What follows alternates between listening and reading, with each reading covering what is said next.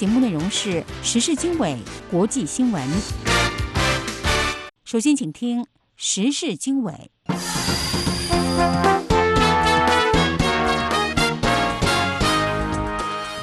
各位听众朋友，晚上好，欢迎收听《美国之音》在二零一九年九月二十二号为您播出的时事经纬节目。现在是北京时间星期天晚上十点钟，我是陆阳，为您介绍这个时段时事经纬节目的主要内容。香港沙田抗议再爆冲突，警方武力驱散示威者。美国总统特朗普将在面临诸多外交难题之际出席联大会议。美国纽约举办中国土改研讨会，与会者认为中共消灭地主阶级的理论完全是谎言。以上内容以及更多的精彩内容，欢迎收听。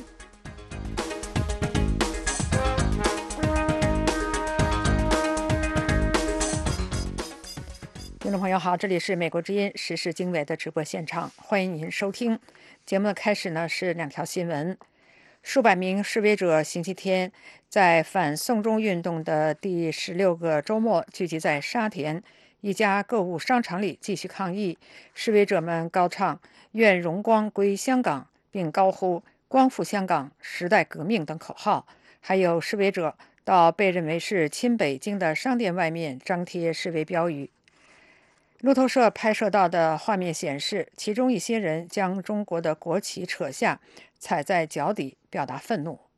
在警方冲入这家购物中心将示威者驱散之后，一批示威者先后到附近的元和路等地方继续抗议。有示威者开始堵路并焚烧杂物，期间与警方发生对峙，警方出动防暴警察，发射催泪弹。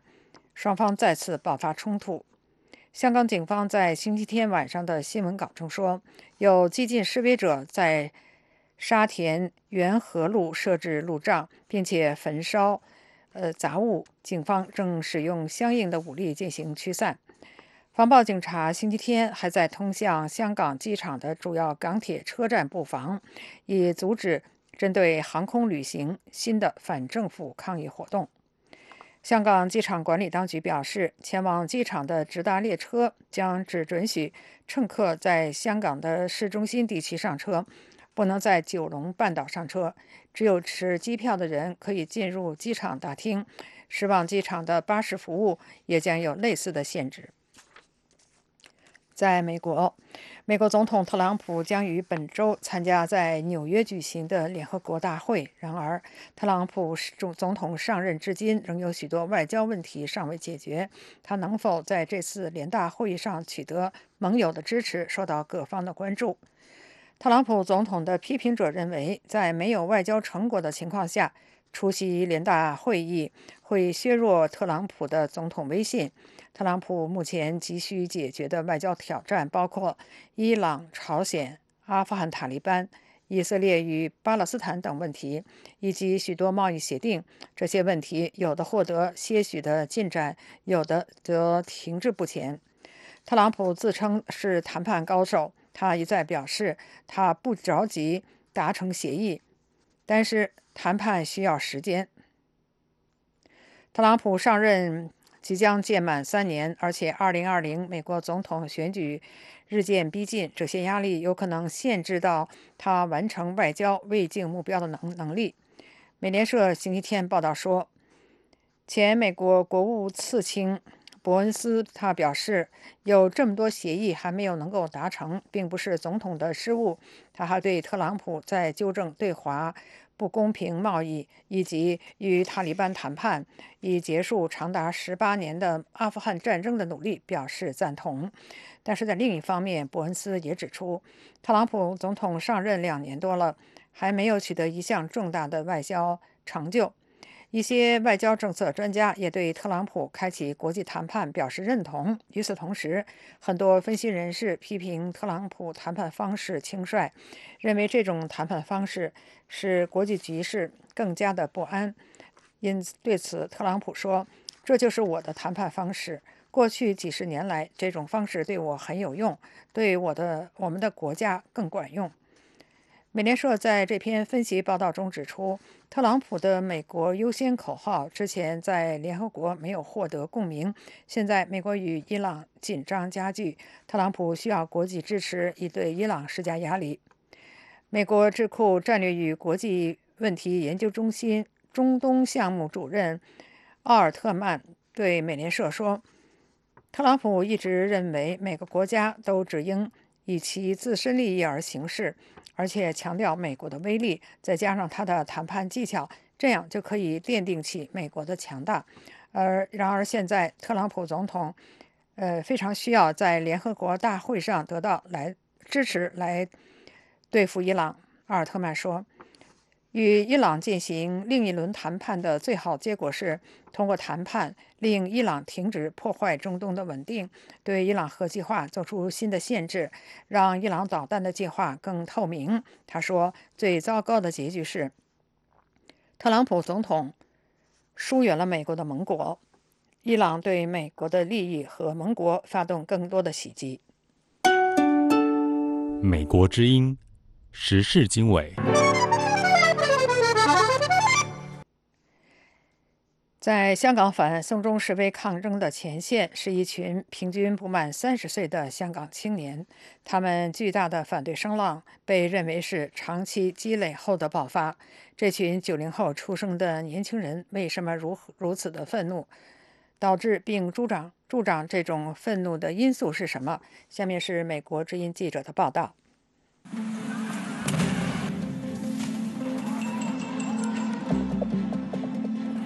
在香港反送中视为抗争的前线，是一群平均不满三十岁的香港青年。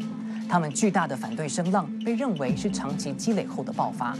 这群九零后出生的年轻人为何愤怒？导致并助长这种愤怒的因素是什么？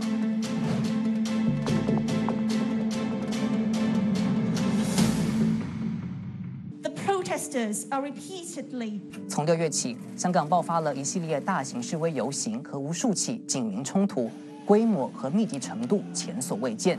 当局指责一些抗议者为暴徒，警方则采取了强硬行动，向抗议者喷射胡椒喷雾，并使用警棍、催泪瓦斯、橡胶子弹和水炮。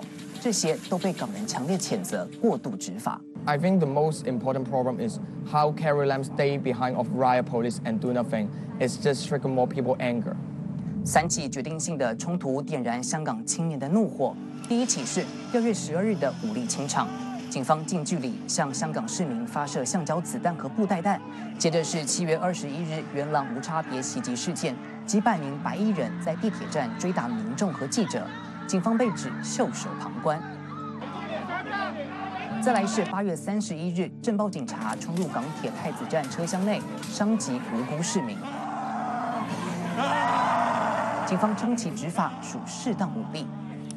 同时，部分示威者也采取了一些激烈的做法，包括围攻大陆记者、向警察投掷燃烧弹和破坏公共设施等。而警方的压制也不断升级。此外，特首林郑月娥拒绝同意独立调查警察的执法方式。同时强调，当务之急是止暴制乱，止暴制乱，这进一步激化了抗议者的愤怒情绪。One country, two system seems to be a failure。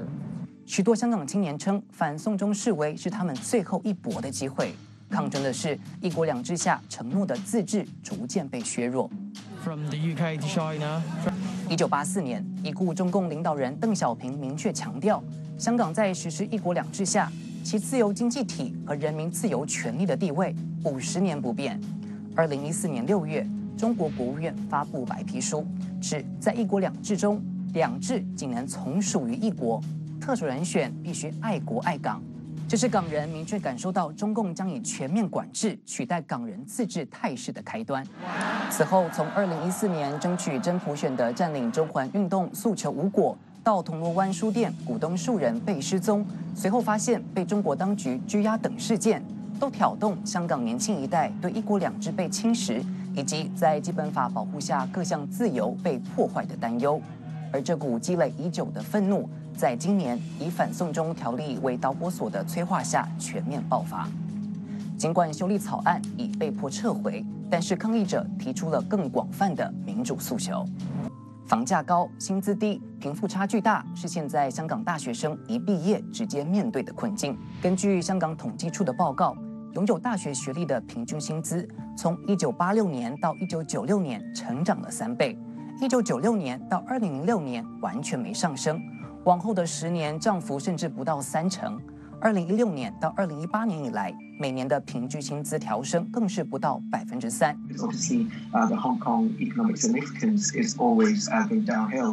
国际货币基金组织 IMF 的数据显示，香港一九九七年主权回归时，其国民生产总值 GDP 是中国大陆的百分之十八，今年这个数字骤降至百分之三。根据 IMF 的预测，未来这个差距只会越来越大。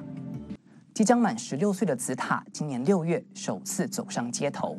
很多紫塔的同龄人有跟他一样的认同感，特别是在二零一四年战中之后，当时香港本土运动兴起，本土自觉乃至港独的声音开始出现，使得这群在香港回归后出生的年轻人对本土身份认同越来越强烈，趋向认同自己是纯粹的香港人，而不是中国人。这与中国强调的爱国主义教育大相径庭。二零一二年，港府试图用德育与国民教育科灌输香港青年对中国的自豪感，激起反国教运动，反而强化了这一代人的自我认同。目前，香港青年的怒火没有趋向平息的迹象，局势接下来将如何发展？当局是否会向抗议者的诉求全面妥协，还是继续强硬打压？年轻的勇武派将坚持上街，还是最终遭到孤立和压制？北京最后会出兵镇压吗？根据路透社披露的林郑月娥的一段讲话录音，她在与一组工商界人士举行闭门会议时说：“面对香港困局，她短期内看不到解决方案。”这是美国之音的中文广播。美国之音实时经纬，欢迎您继续收听。南加州大学在九月十七号的晚上主举办了美中研究所一场跨洋专家讨论会，邀请在美国和在香港的专家聚焦香港局势，分析本次反送中抗议活动抗议者和反抗议者的社会构成和动机，以及抗议活动走向暴力化的深层原因。下面是美国之音记者宇宙的连线分析。从这个传媒的这个角度来分析啊，那么香港这些传媒专家对香港这次送中抗议是一个什么样的看法？呃，这个研讨会呢是有美国的专家和香港的专家。那么，呃，这个香港几名三名专家呢是通过 Skype，那么从香港来参加这次呃这个研讨会啊。那但是呢，我就想呃侧重的跟大家分享一下呃几位香港专家他们的看法，就本土的声音。呃，事实上呢是香港中文大学新闻与传媒学院主任李立峰，呃 Francis Lee。那么他呢是主要研究媒体与社会运动之间的关系，那么尤其呢是和抗议之间的关系，啊，李立峰呢，他说，呃，这次呢非常值得注意的呢，就是说，啊，随着时间的推移，呃，警察的暴力或者说警察滥权呢，事实上已经成为公众全面关注的问题，就跟最开始的这个。呃，反送中呢，其实发生了一定的这个主题的偏离啊。那么以形势的发展呢，的确是看到警方存在了过度使用暴力的现象，他们没有遵守呃应该遵守的这个法律和规定。那么就是说呢，因为对警察执法的不满呢，呃，才使得后来这个抗议的人提出呃要独立调查警方暴力的这个诉求。呃，除此之外呢，就是呃，他还发现，就或者说他跟他的团队啊，发现了这个大众呢，总体来说对北京的司法系统呢是不信任的，所以呢才会有这个如此强烈的反对送终。呃，还有一点呢，就是说呃，这个媒体的民调也显示，呃，香港人不满的对象呢，其实并不是北京政府，而反而是本地的香港政府。那么对香港政府的反应民意速度之慢呢，是非常的不满意。那么具体讲起来呢，他打了一个比方，他说这个比方不见得确切，但是呢还非常的形象。他说呢，香港大陆呢是两个制度，呃，这个呢就是说相当于有一道防火墙围住了香港，呃，防火墙在这里呢是一个这个褒义词啊。那么这个防火墙呢，使得香港能够享受到大陆民众享受不到的一些权利。那么现在呢，眼看香港的这个防火墙要被拆除，甚至是在倒塌。所以呢，墙内的人肯定不会把愤怒投射到墙外的北京政府的身上，而是会投向墙内那些正在拆墙的人。林森，嗯，宇宙。那么，如果是从政治和社会的角度来看的话，那么这次如此大规模的群众运动，啊，所具有的特点是什么？嗯，好的。那么这位呢，就是呃分析这个的呢是呃香港岭南大学政治学助理教授，香港呃这个研究香港社会运动的学者，他叫袁伟熙 （Samson Yuan）。那么他说呢，从六月九号以来，他和团队总共是做了二十二次。抗议现场的这个民意调查，而且呢，呃，回应率是相当的高，超过国际水平。那么他说呢，呃，正是因为香港缺少民主的这个现实呢，导致人们愿意在抗议现场与研究人员和记者们这个谈话。那么，呃，至于这次这个抗议动机究竟是什么？这个呃，香港市民为什么会上街抗议呢？呃，袁伟希呢，他是这么讲的。要求主要领导人，比方说林郑月娥辞职，并不是最重要的诉求。说明抗议者并不是寻求快速改变体制，而是要求政府撤回送中提案，通过独立委员会调查来解决警察的暴力问题和重启政治上的改革。他们指向制度，而不是要求某些领导人来承担责任和下台。Hong kong so they are pointing towards the system. They are not asking for certain officials to take responsibility and step down. 嗯，那么袁伟希呢？他说，呃，其实呢，就是要从基础上这个改变制度。从这个五个诉求来看呢，随着时间的推移，呃，这个每个诉求它的分量的也在发生变化啊。那么就是我刚才也讲了，就是刚开始呢是要撤回提案。那么呃。警察暴力呢，一开始并没有这个提案那么重要，但是呢，后来它取代了提案的这个重要性。呃，还有呢，就是就这个重要性逐渐上升的呢，是呼吁实行这个普选，呃，也就是我们刚才前头这个报道里就是这个香港市民说他们要的是真正的双普选。那么这个呼吁呢，在七月初的时候还非常的低，但是呢，后来呢就渐渐的这个上升，成为与警察暴力同等重要的问题。所以呢，呃，他这个袁伟希讲说，抗议者呢也在学习，他们的重点在不断的调整，呃，从关注提案本身到要求对政治体制度呢进行基本上的这个改革，就是在不断变化的。啊，那么呃，宇宙啊，那么这一次这个呃香港的这个抗议活动啊，对于这个香港的社会会产生什么样的影响？另外还有很多人认为啊说。啊，这个根本的这个原因啊，是这次香港这个抗议活动根本的这个原因，是因为这个经济状况的不佳，所以导致了民众对于生活的不满意。那么这个说法是不是有道理？嗯，非常好的问题。那么说到呢，首先讲了对这个香港社会的影响呢，那他们这这几位分析人士说，都看到一些现象，就是说呢，呃，它是第一呢是加剧了香港社会的对立，就是不管是在职场，甚至呢在家庭呢，都有这个立场对立的场面出现火爆的这么一个状况，那么使得大家好像都有意无意的要回避啊这个政治立场问题，因为一谈到它你就得选边站，那么这对大家来说不是那么容易的啊，那么后果。可能也让大家感到有一些不愿意去承担。那么另外呢，就是说是对媒体的这个消费习惯呢，也发生了改变。就是说呢，人们更多的呃把他们的这个媒体消费呢转向了社交媒体来获得及时的信息。呃，除此之外，第三点呢，就是说，呃，就是关于这个抗议活动对香港市民的这个他们的生活造成的这个影响呢，呃，究竟有多大？呃，他们认为呢，这媒体有的时候也有一些夸张的成分。比方说呢，就事实上，因为抗议多半都在这个周末的时候发生，所以呢，在周末呢，对人们的这个生活的影响会有一些。但是呢，在平时的话呢，基本上这个市民还是在呃按部就班。那么至于刚才讲的呢，这个林森提出第二个方面，就是说经济原因是不是主要的原因呢？其实这些专家认为，更多的是社会政治因素。因为从不管是从这一次还是从过去历史上来看呢，就是说香港过去任何的这个社会运动呢，都是呃由于政治上引起的这个不满，而不是经济上引起的他们的的这个不满意。美国之音时事经纬。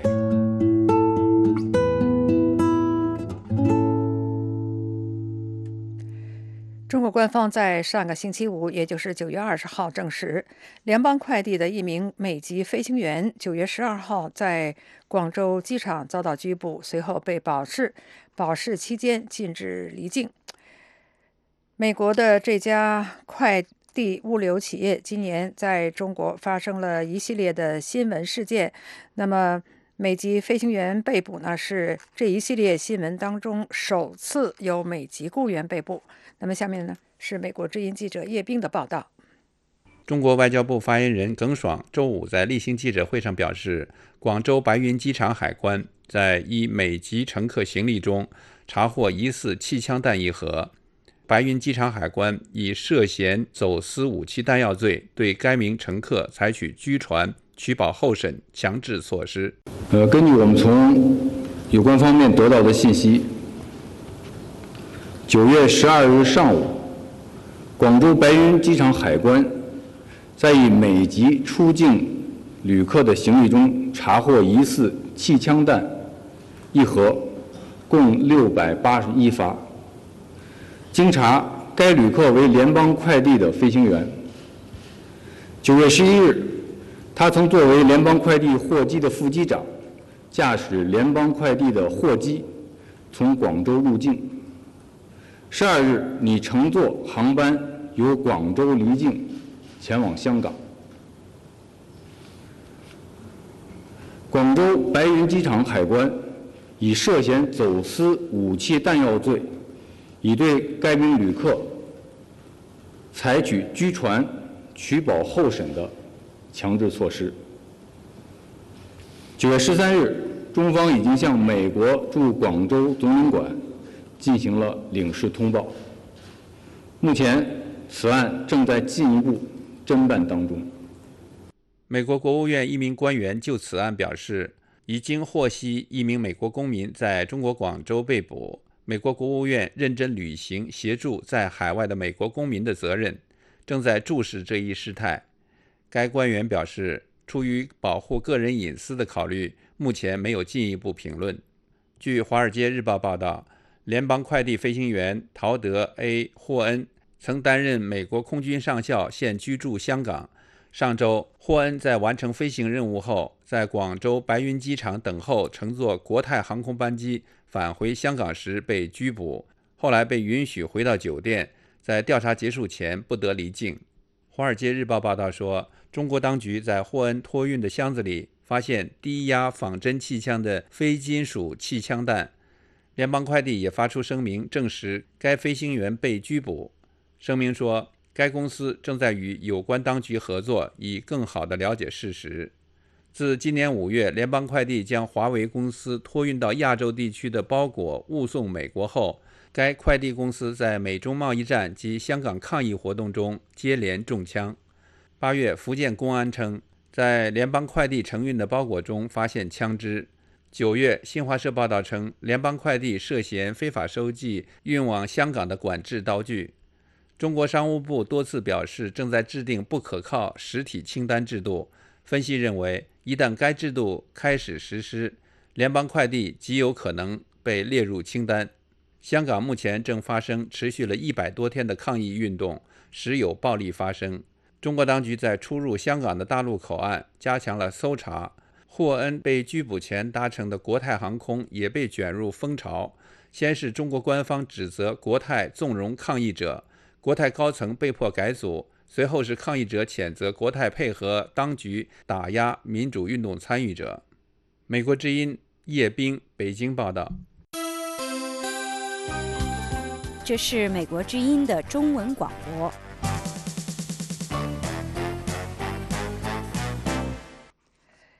香港民众持续一百多天的街头抗争备受国际社会的瞩目。与此同时，美国国会采取立法行动，推进《香港人权与民主法案》，并且邀请了多位香港的活动人士出席作证，并且与美国国会重量级的议员见面。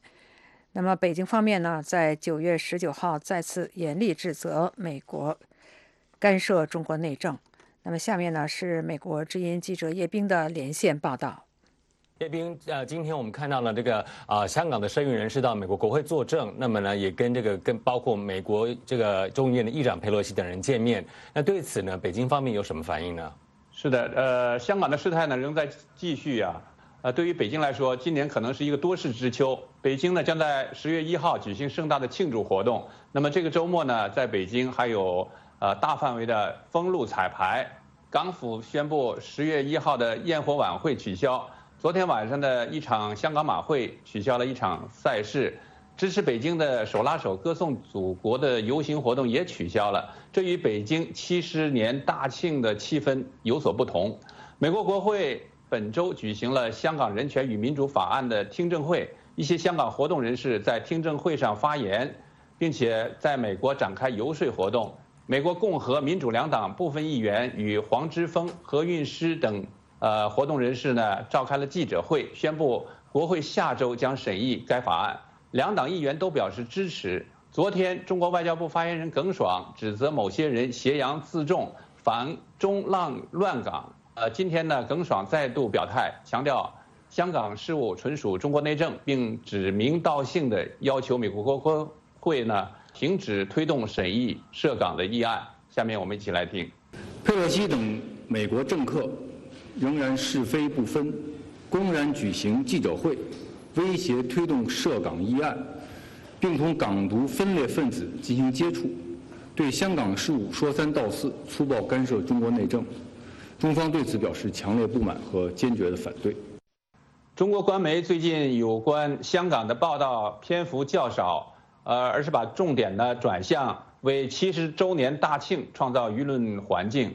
中国国务院港澳办只是在九月初召开了一次记者会，此后呢就没有做出公开的表态。要义，是叶斌。另外一方面呢，我们知道这个香港的主权移交已经二十二年了，但是呢，尤其是近几年来，我们看到香港人与中国内地还有北京政府之间这种互不信任的情况越来越严重。那，在分析方方那个观察人士方面呢，有没有什么样的分析呢？叶斌。最近我们看到香港特首林郑月娥面对危机升级，表示要开启对话。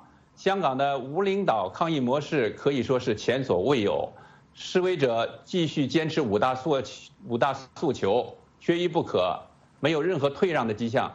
抗议的焦点呢，由反对逃犯条例发展到现在要求真普选、自由民主人权这样一些政治权利。香港漫画家尊子。呃，今天接受了我们的采访，在他谈到香港回归最初十几年的时候呢，多数港人还是心向中国的。比如，2008年汶川地震等灾害发生时，香港社会捐赠大量财务资金，总额居全球第一。我们看到呢，08年北京奥运会的时候，香港民众也把那一次国际体坛盛会视为他们自己的荣耀。而昨天，北京奥组委发布2022年北京冬奥会的吉祥物，许多香港民众呢仍在为他们提出的五大诉求继续抗争。漫画家尊子指出，北京近年来对香港政治和社会不断干预渗透，比如因为政治和言论表达的问题呢，呃，剥夺了一些当选议员的立法议政资格。呃，也没有依照承诺落实双普选，还有对香港法治的不尊重，传闻中的跨境执法，多名书商被失踪等等，造成了港人，特别是年轻一代对未来深感忧虑。那么孙子还说呢，对香港，呃和中央政府呢失去了信任，所以呃产生了隔阂。对于2022年北京冬奥会，孙子表示。港人的热情很难重新点燃，除非北京在对港政策上有大的改变。下面我们一起来听尊子的评论。另外一方面，但是经过这一个这一次运动之后呢，呃，大家对这这国内情况或者香港的呃政府呢，他们呃的表现呢，都是呃不满的很多，所以就很难跟以前是一模一样嘛。呃，如果是大致如果在香港政府或者国内的有一个呃政策上面的改变，大的改变的话，当然是另外一个讲法。但是以目前来讲呢，是可能是比较困难一点了。关于双普选问题，此前，中国国务院港澳办认为，普选必须按照北京设计的模式进行。而今天，中国官媒报道又说，香港特区政府称，中英联合声明没有规定双普选。呃，香港特区政府发言人称，中英联合声明中的一些条文与双普选无关。美国之音时事经纬，欢迎收听。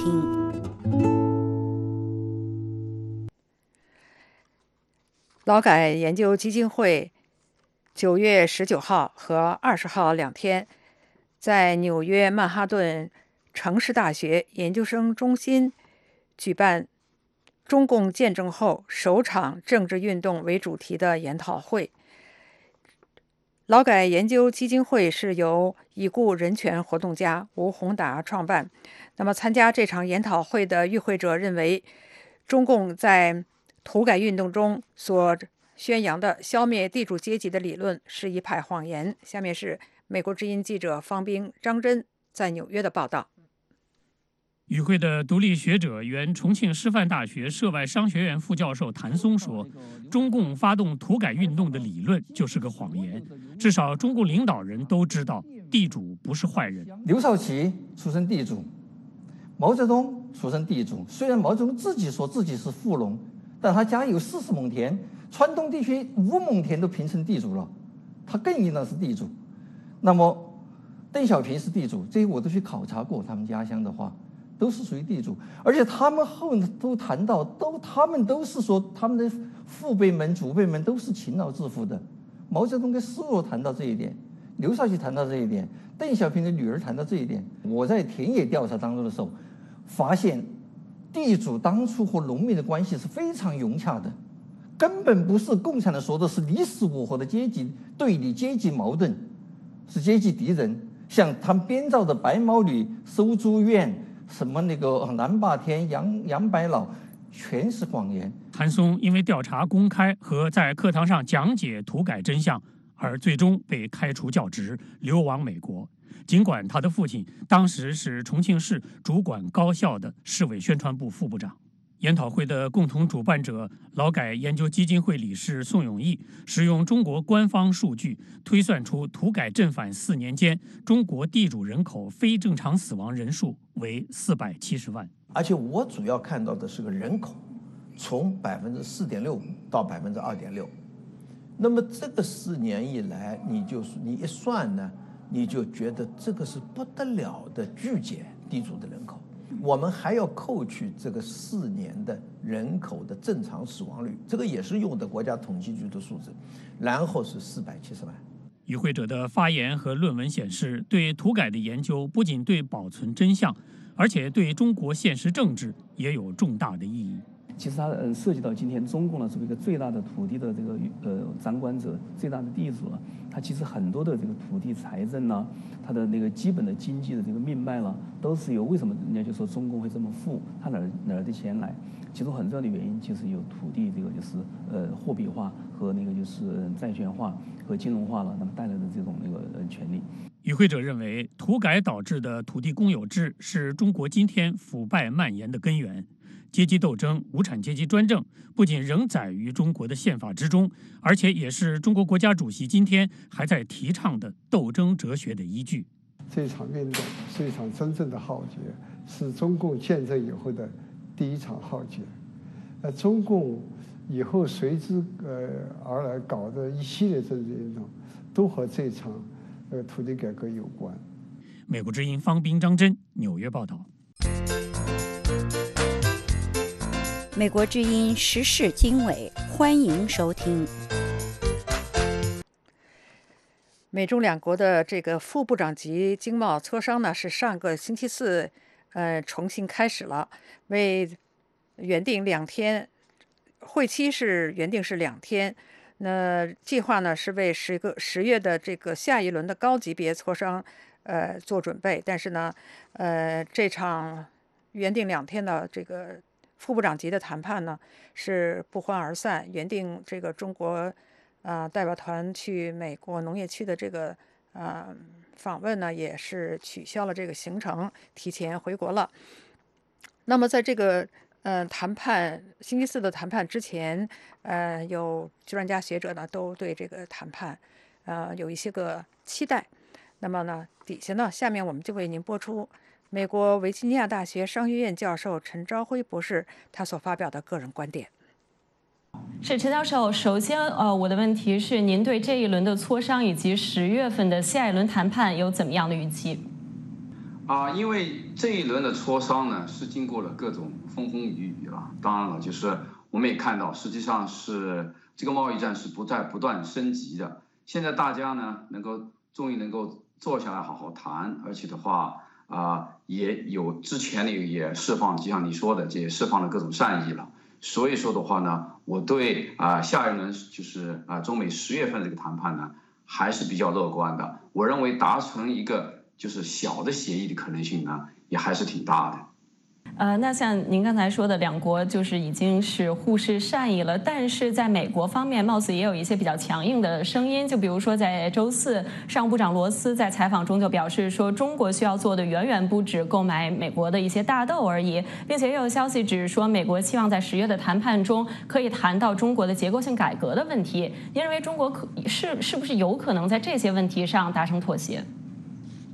啊，这个呢，就是美国的一贯立场。美国的呃，对呃，中国政府的那个立场是一贯的，就说是啊，购买大豆、购买农产品只是啊其中的一项啊。就像你说的，就是结构性问题，就是对知识产权的保护问题，还有就是对国企的补贴和支持的这种这这个这个问题呢，是他们最最需要的，也是也就是谈判的啊，可以说是就是造成僵局的一个最大的一。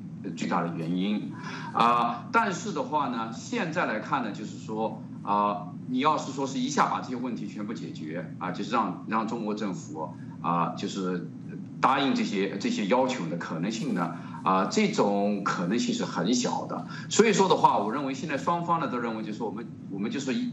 就是路一步步的走，饭一口一口的吃。我们先把一个小的相相对小的协议达成，就比方说啊，就是啊，中国呢啊，就是购买美国的农产品，包括大豆了。但是美国呢，就是可以啊减缓对啊中国关税的加征，甚至是话啊可以降低一点关税。这样的话，这种这种小范围的这种啊 agreement，就是呃呃就是协议能够达成，呃就是在十月份达成这样的协议的可能性呢，也还是有的。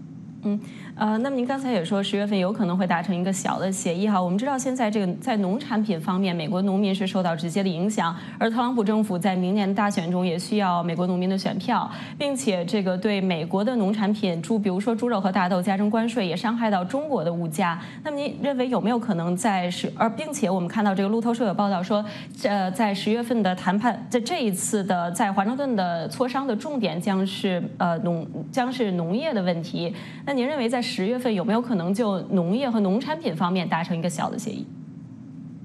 啊，是的，啊，这个是为什么呢？就是因为啊，就是说农产品这个呢是可以说是谈判当中的，可以说是最容易达成协议的。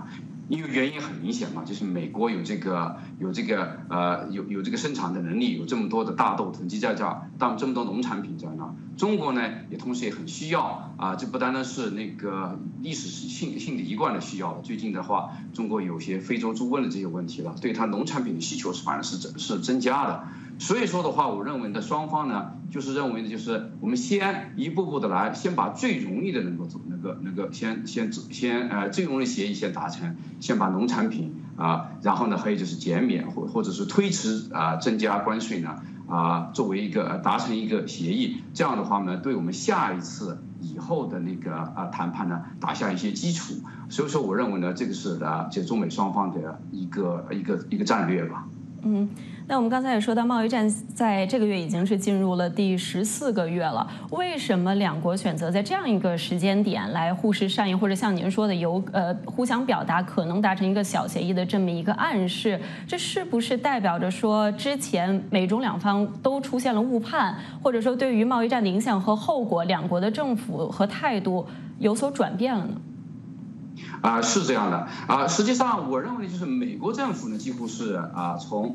啊，就尽管特朗普呃总统有时候做事情很很很难预料，但是的话，对在贸易战这个方面呢，他的那个态度和政策呢是一贯的。啊，所以说的话，他也不断的的的，就是说是啊强调，就是中美双方呢一定要回到五月啊就四月底五月份那个那个谈判谈判的框啊框架里面来啊，所以说我认为那个就是你要说态度或者策呃策略的变化呢，主要是在在中国方面。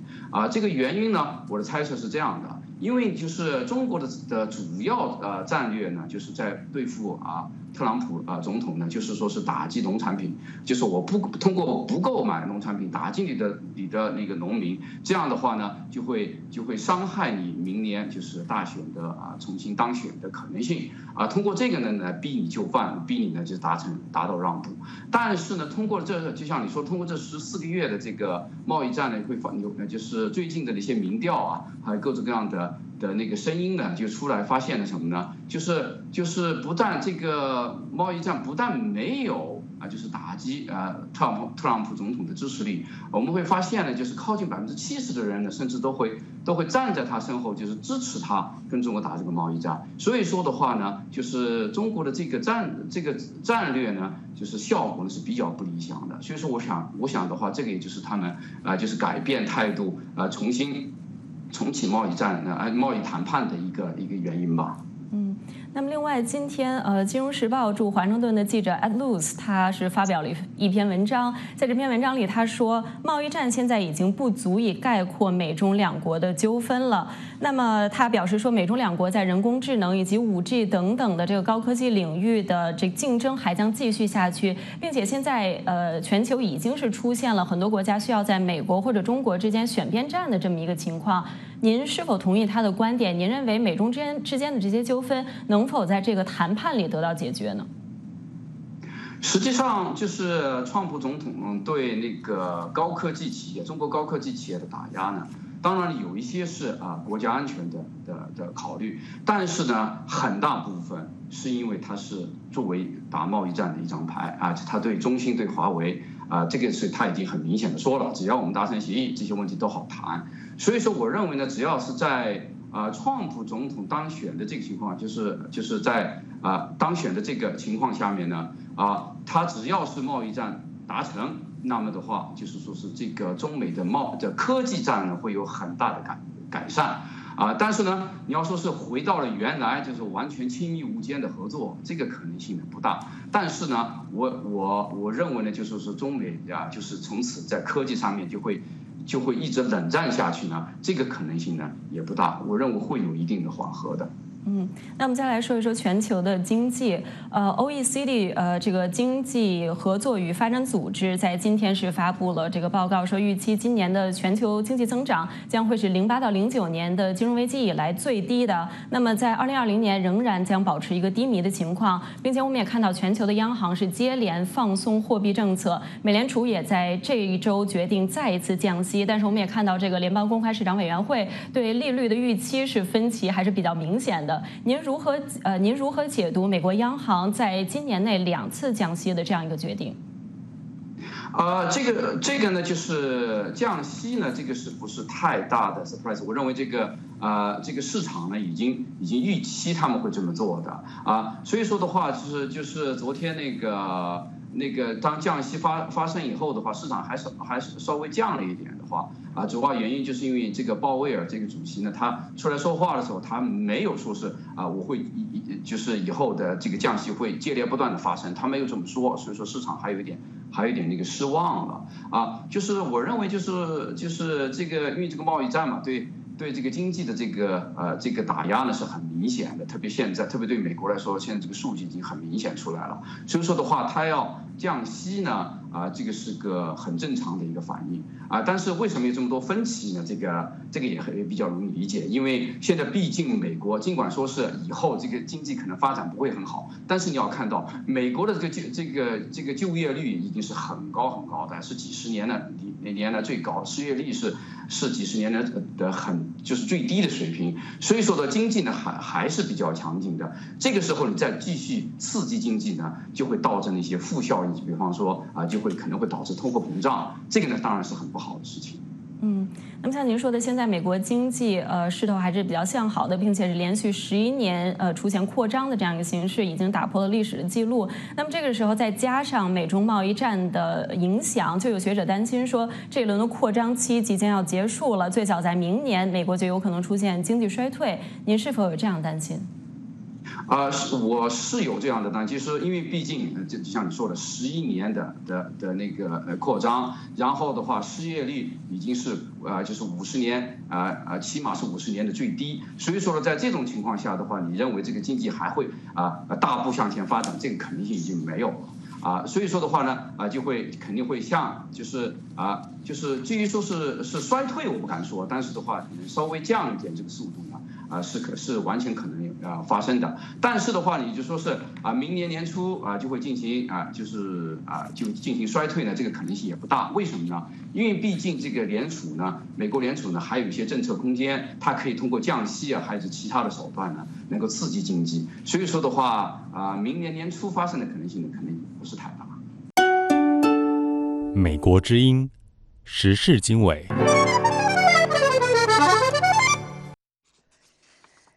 美国国务院新任西巴尔干事务特使马修·帕尔默最近接受《美国之音》的专访，就塞尔维亚以及科索沃之间的纠纷与停滞不前的对话、西巴尔干国际地区国家加入欧盟的努力，以及中国在这个地区提倡“一带一路”一度项目的这个努力，提出美方的看法。下面是美国之音驻国务院记者张荣香的连线报道。我们先来看看地缘政治以及回顾历史。科索沃原本是塞尔维亚一个自治省份，在科索沃战争结束之后呢，它经由联合国的托管，两千零八年科索沃宣布独立之后，获得美国以及一些国家的承认。不过，塞尔维亚始终坚持宣称对科索沃拥有主权。中国并不承认科索沃，啊，并且表示呢，科索沃。并且认为科索沃是塞尔维亚的一部分，这和一般认为这和中国并不鼓励民族自觉以及反对这个分裂主义呢有关系。塞尔维亚是中国呢在当地地区推动“一带一路”项目的重要跳板。美国特使马修啊，美国特使告诉美国之音，尽管呢当地国家呢有自己的权利来啊选择基础项目的一些选项，和这也是合情合理。而美国以及西方国家呢，所关注的是一些贷款背后所隐藏的附带条件。下面我们来看看美国特使怎么说。我们正在努力确保有一个公平的竞争环境，让美国与西方公司能够有机会公平竞争。我们鼓励西巴尔干地区的政府广泛考虑这些与中国的交易是否符合他们的最佳利益。美国特使马修·帕尔默进一步还表示，这个债务外交背后所隐藏的可能的陷阱。下面我们再看看他怎么说。我们在一些涉及“一带一路”的案例中看到，对于这些项目的掠夺性债务方式，中国的前期数字对地区的政府来说非常有吸引力。但是也带来其他的问题，包括维护成本以及未能为当地人民创造工作。最重要的是，影响这些国家维持其所获资本货物能力的债务，实际上会产生长期成本，这是他们没有仔细考虑的后果。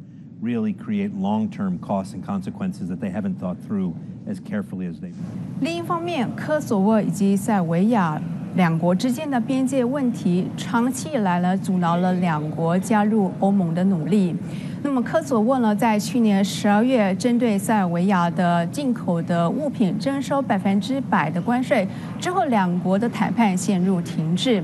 科索沃预计在十月六号举行选举，西方国家以及美国呢呼吁科索沃的新政府呢，呃废除这个这项关税，也呼吁塞尔维亚停止对科索沃的外交打压，希望两国尽快重返谈判桌。美国之音继续为您播送中文节目。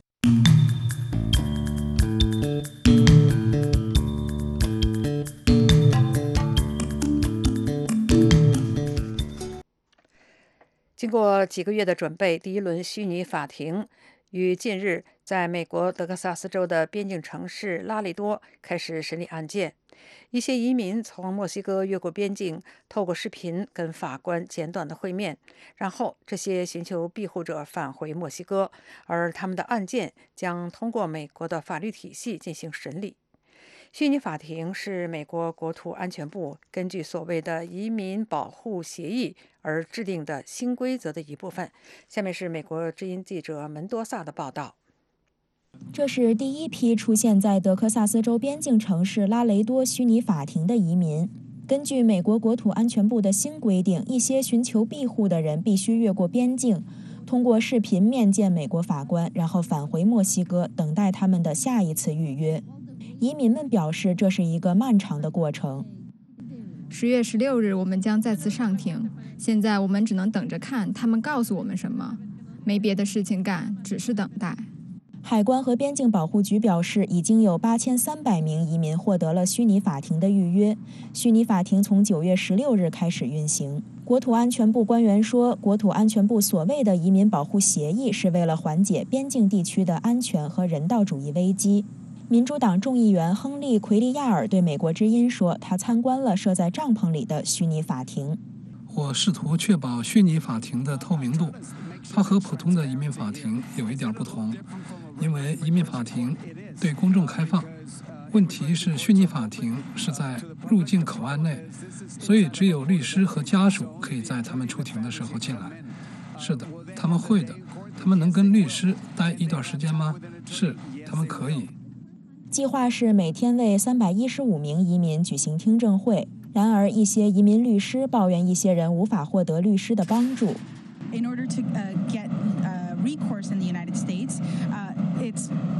为了在美国获得援助，人们最好能接触到律师。事实是，根据记录，在四万两千多名被要求待在墨西哥或受到移民保护协议约束的人当中，只有百分之一的人能够得到律师的帮助。这确实降低了他们在美国获得援助或庇护的能力。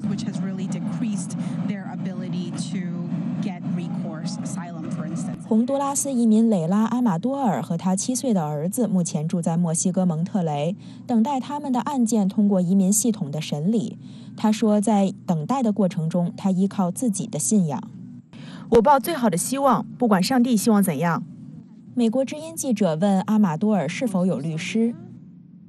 我不知道，但我想他们会给我一个。这些虚拟法庭预计将在未来十八个月内审理案件。美国之音门多萨德克萨斯州报道。美国之音时事经纬，欢迎收听。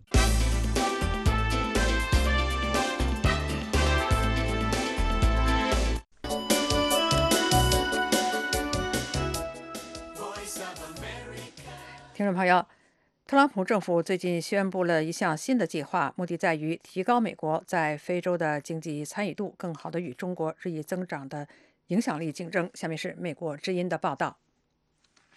一位高级外交官说：“非洲在美国有个朋友。美国对非洲有坚定不移的承诺。不过，一些外交政策专家质疑这样的承诺。对大部分政府来说，非洲往往处于代办事项的最底层。但特朗普总统和非洲大陆没有任何个人联系。”他并不像布什总统那样对非洲的发展感兴趣。特朗普政府十二月简述了应对中国在非洲影响力的战略。我们的政策不应该集中在反对其他人在非洲做的事情，而是应该专注于建立和强化我们的伙伴关系。这项战略现在提到北京的部分比较少，政府将重点转移到私营部门。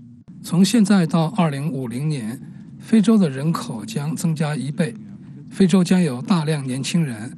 他们都想得到工作，如果他们找不到工作，非洲大陆就不会稳定，就容易受到暴力极端主义的影响，数百万非洲人就会设法移民到欧洲。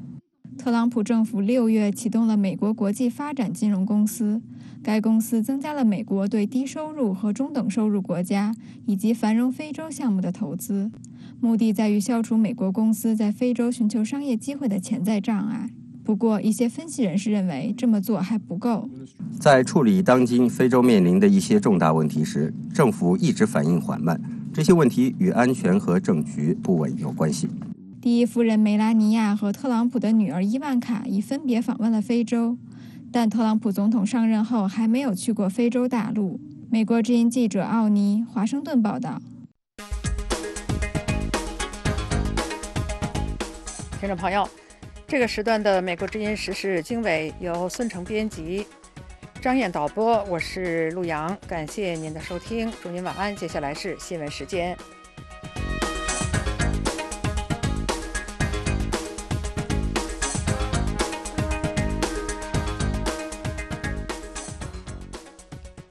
听众朋友，下面为您播报新闻。数百名示威者星期天在反送中运动的第一天，呃，第十六个周末聚集在沙田一家购物商场里继续的抗议。示威者们高唱“愿荣光归香港”，并且高呼“光复香港、时代革命”等口号。还有示威者到被认为是亲北京的商店外面张贴示威标语。路透社拍到的画面显示，其中一些人将中国的国旗扯下，踩在脚底，表达愤怒。在警方冲入这家购物中心，将示威者驱赶之后，一批示威者先后到附近的元和路等地方继续抗议。有抗议者开始堵路，并且焚烧杂物，期间与警方发生对峙，警方出动了防暴警察，发射催泪弹，双方再次爆发冲突。香港警方在星期天晚上的新闻稿中说，有激进示威者在沙田元和路设置路障，并纵火焚烧杂物。警方正使用相应的武力进行驱散。防暴警察星期天还在通向香港机场的主要港铁车站布防，以阻止针对航空旅行新的反政府抗议活动。美国总统特朗普将于本周参加在纽约举行的联合国大会。然而，特朗普总统上任至今仍有许多外交问题尚未解决，他能否在这次联大会议上取得盟友的支持，受到各方的关注。特朗普总统的批评者认为，在没有外交成果的情况下出席联大会议，会削弱特朗普总统的威信。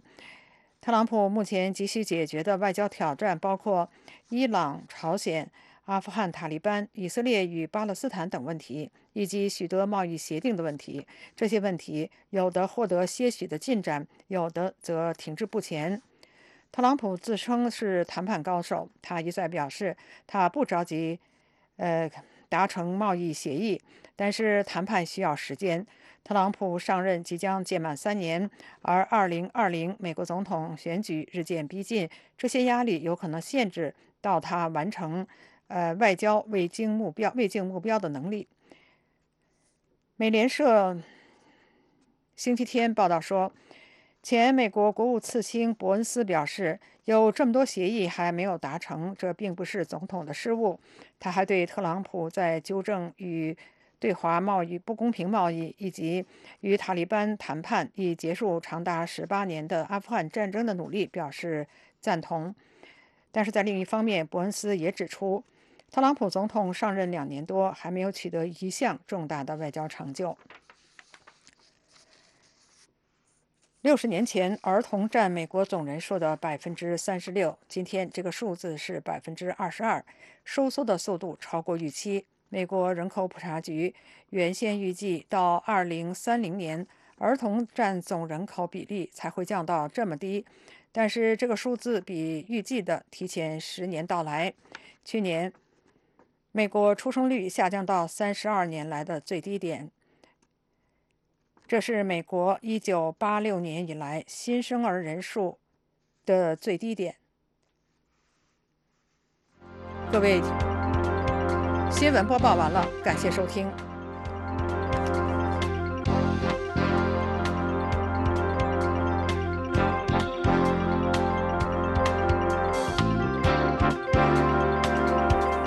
各位听众，美国之音现在结束今天下午六个小时的中文广播，下次广播从北京时间上午六点钟开始。美国之音中文广播已经进入每周七天、每天二十四小时运作。欢迎您通过网站 voachinese.com 或者亚洲七号卫星以及亚太五号卫星收听收看美国之音的节目。